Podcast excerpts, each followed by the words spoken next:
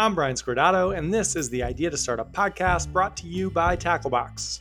We accelerate ideas into real companies through the Tacklebox membership, and we think through startup strategy every Wednesday on the Idea to Startup podcast. You're here because you're thinking about an idea, or you're ready to launch something, or you already launched something and you're running full steam ahead. We're here to help with the counterintuitive stuff. On to it. Today, we're going to get tactical. We're going to spend fifteen or so minutes on two frameworks that'll leave you much better equipped to solve your customers' problems today than you were yesterday. I had a conversation a couple of weeks ago that spurred this episode. A friend of mine is successful in all sorts of ways. He runs a small, highly profitable company in a niche he's endlessly interested in that his customers love. He charges a lot, and he gives his customers way more value than they pay for. He's curious about everything, but disciplined about what he pursues and how he does it. He doesn't make a lot of promises, but when he does, they're ambitious and he over-delivers on them. He is like the human embodiment of fewer, better things. I had a beer with him and another one of our friends the other day. This other friend is a pleaser. He's great. If you ever make a huge mistake in your marriage or something and need someone to tell you that the thing that you clearly did wrong was actually somehow the other person's fault, he's your guy. Everyone needs that friend. Anyway, the three of us were talking about startups, obviously, and the pleaser friend mentioned he was considering joining a pre-product startup that sold organic, fair trade clothes for toddlers. He was interested because they'd gotten a bunch of traction on social media. There was buzz, and people were liking and sharing their posts, and the design seemed great, and they were on podcasts, and they were getting in front of their audience all before they'd sold a dollar worth of stuff. There was momentum, he said. They'd grown an email list and were opening up pre-orders soon. He would join as a jack of all trades, focused on marketing, but also on whatever needed doing. My other friend jumped in. Aren't retailers flooded with inventory right now? Seems like a tough time to launch a luxury product. What makes these baby clothes so much different than what's already out there? My pleaser friend shook it off a bit. It's definitely a crowded space, he said, but that's a good thing. Lots of people are buying lots of things. If I had to pick a differentiator, it's the organic fair trade part, but also it's the brand, the style. People really like it. It's just hard to kind of put your finger on. My successful friend didn't hesitate. Sure, but seriously, have you looked at retailer inventory? Across the country, inventory is up thirteen percent year over year. Retailers are drowning in stuff. They bulk ordered when supply chain logistics were awful and consumers were flush, and now supply chains have caught up.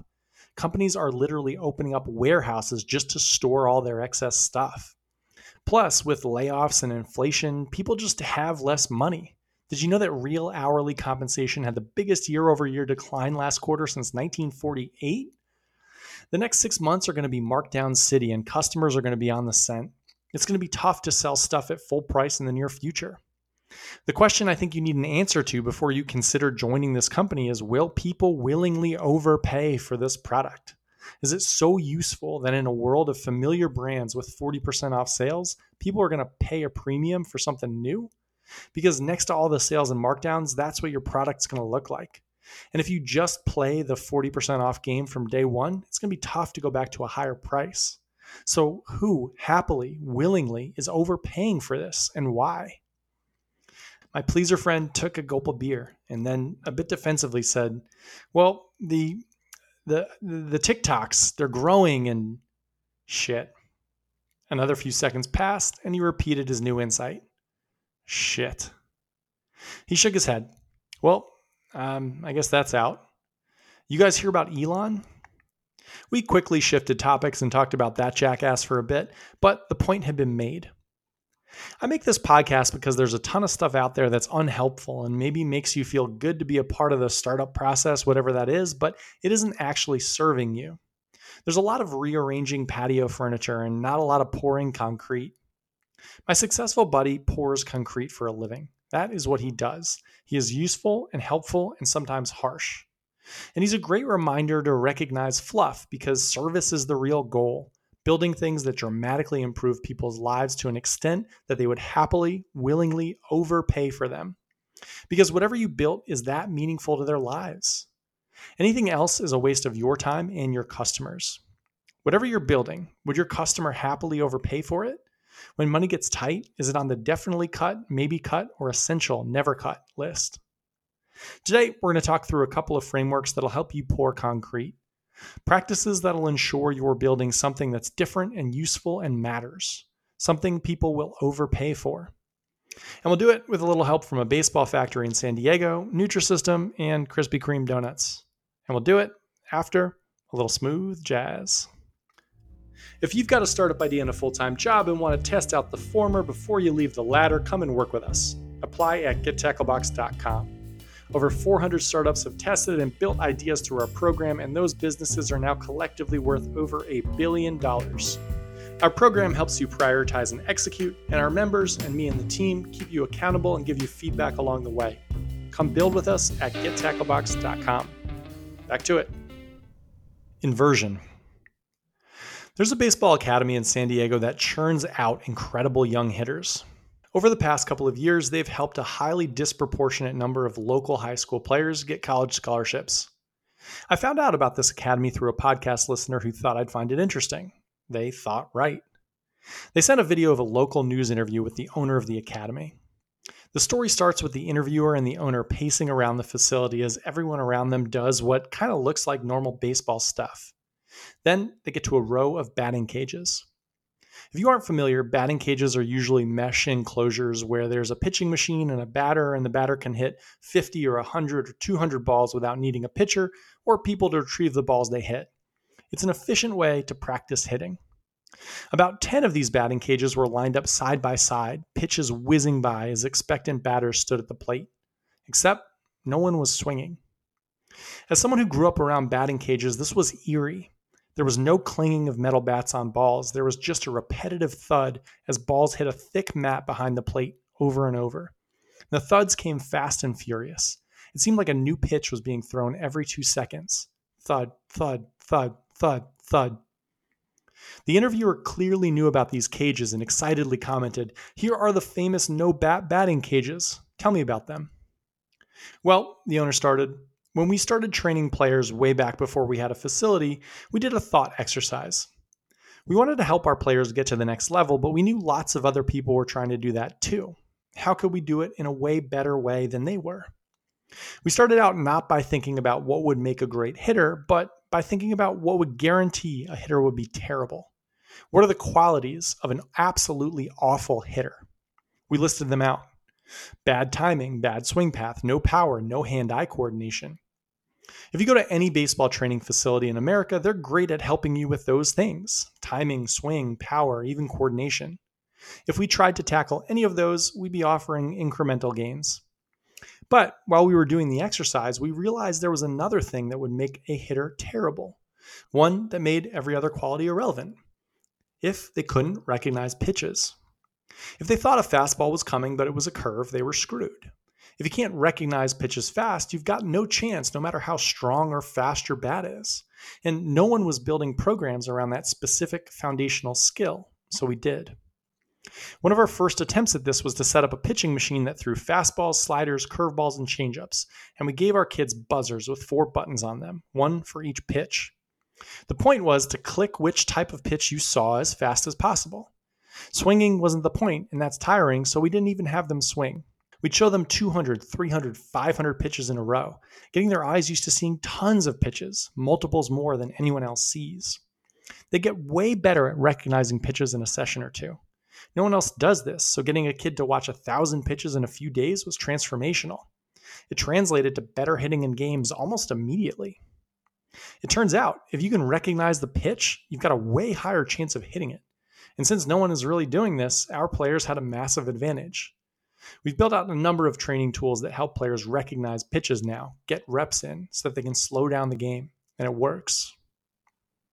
Inversion is a cement technique, a foundational way to help you get a differentiated strategy, a way to get far from iterative progress. The baseball trainer was doing it beautifully without even trying. Inversion is simple. Instead of trying to think of all the ways you'll help your customers succeed, start by figuring out what's guaranteed to make them fail. Then, see where there's opportunity. I saw a story on Krispy Kreme recently. During the early days, they did something similar. They said, "How would we ensure our donuts would be bad, or no better than any other donut?" The answer was for them to be stale. Another question they asked was, "How can we ensure our business won't grow? One of the answers was relying on just donut shops for sales. They knew that the vast majority of donuts were purchased from a grocery store when people were food shopping already. The inverse of this was fresh, hot donuts in grocery stores. But how? Their strategy was born. They started putting bakeries, the places where they baked the donuts, close to grocery stores. They'd deliver their donuts fresh daily. You've probably even noticed this. Krispy Kremes are often fresh and still warm on the shelves of your local grocery store, which always seems odd. I remember thinking, why are the Krispy Kremes fresh? We're in a grocery store. But they were, and they were the only ones that were. And you'd have to be crazy to buy a different donut. This doesn't just work with established companies, but I liked both of these examples. Here is how I'd use it with a startup idea. If you're building an app that helps elderly people with loneliness, what would a terrible app look like? It'd be hard to use, of course, with small words and passwords to get in and have a lot of unfamiliar stuff. If you're building B two B software for sales teams to sell more, how could you make sure you didn't increase sales? If it didn't fit in their workflow, it didn't get them competitive, it wouldn't track easily, it had a confusing dashboard, and on and on. Start with inversion, and you'll understand the problems that you really get value from solving. For marketing and landing pages, I use inversion, but tweak it a bit. Before I draft a new landing page for Tacklebox, I always do an inverse landing page, one that wouldn't get anyone's attention, one that would blend in completely. Then I make sure to do the opposite with the real page. I cannot tell you how useful this is. If you have an idea you're working on, I implore you to sketch out a landing page for it that everyone would ignore. This works outside of the startup world too. Lots of tech people are finding themselves unemployed right now. I'm certain that some of you listening to this were part of the Meta or Twitter or Amazon layoffs. I'm sorry. As you figure out your next steps, think about what an awful decision for your next job would look like. The first step is understanding the risk of a job. In my opinion, the real long-term risk for anyone is that they don't have a differentiated skill set. They don't have a unique, desirable perspective. So worst case might actually be finding the same sort of job you just had. And the flip would be to find something that, when paired with your existing experience, makes you indispensable in certain situations you want to be in, that amplifies your existing skill set. For example, if you were a P M at Meta, why not figure out a way to apply those skills to a totally different industry you're interested in? Maybe go to a restaurant group or a school or a creative agency or a furniture designer. Then you're a product manager who also understands X industry. When a startup pops up in that space, you know who they're going to want to hire? You. Whatever problem you're solving, invert it. Figure out the real risks, then solve for them.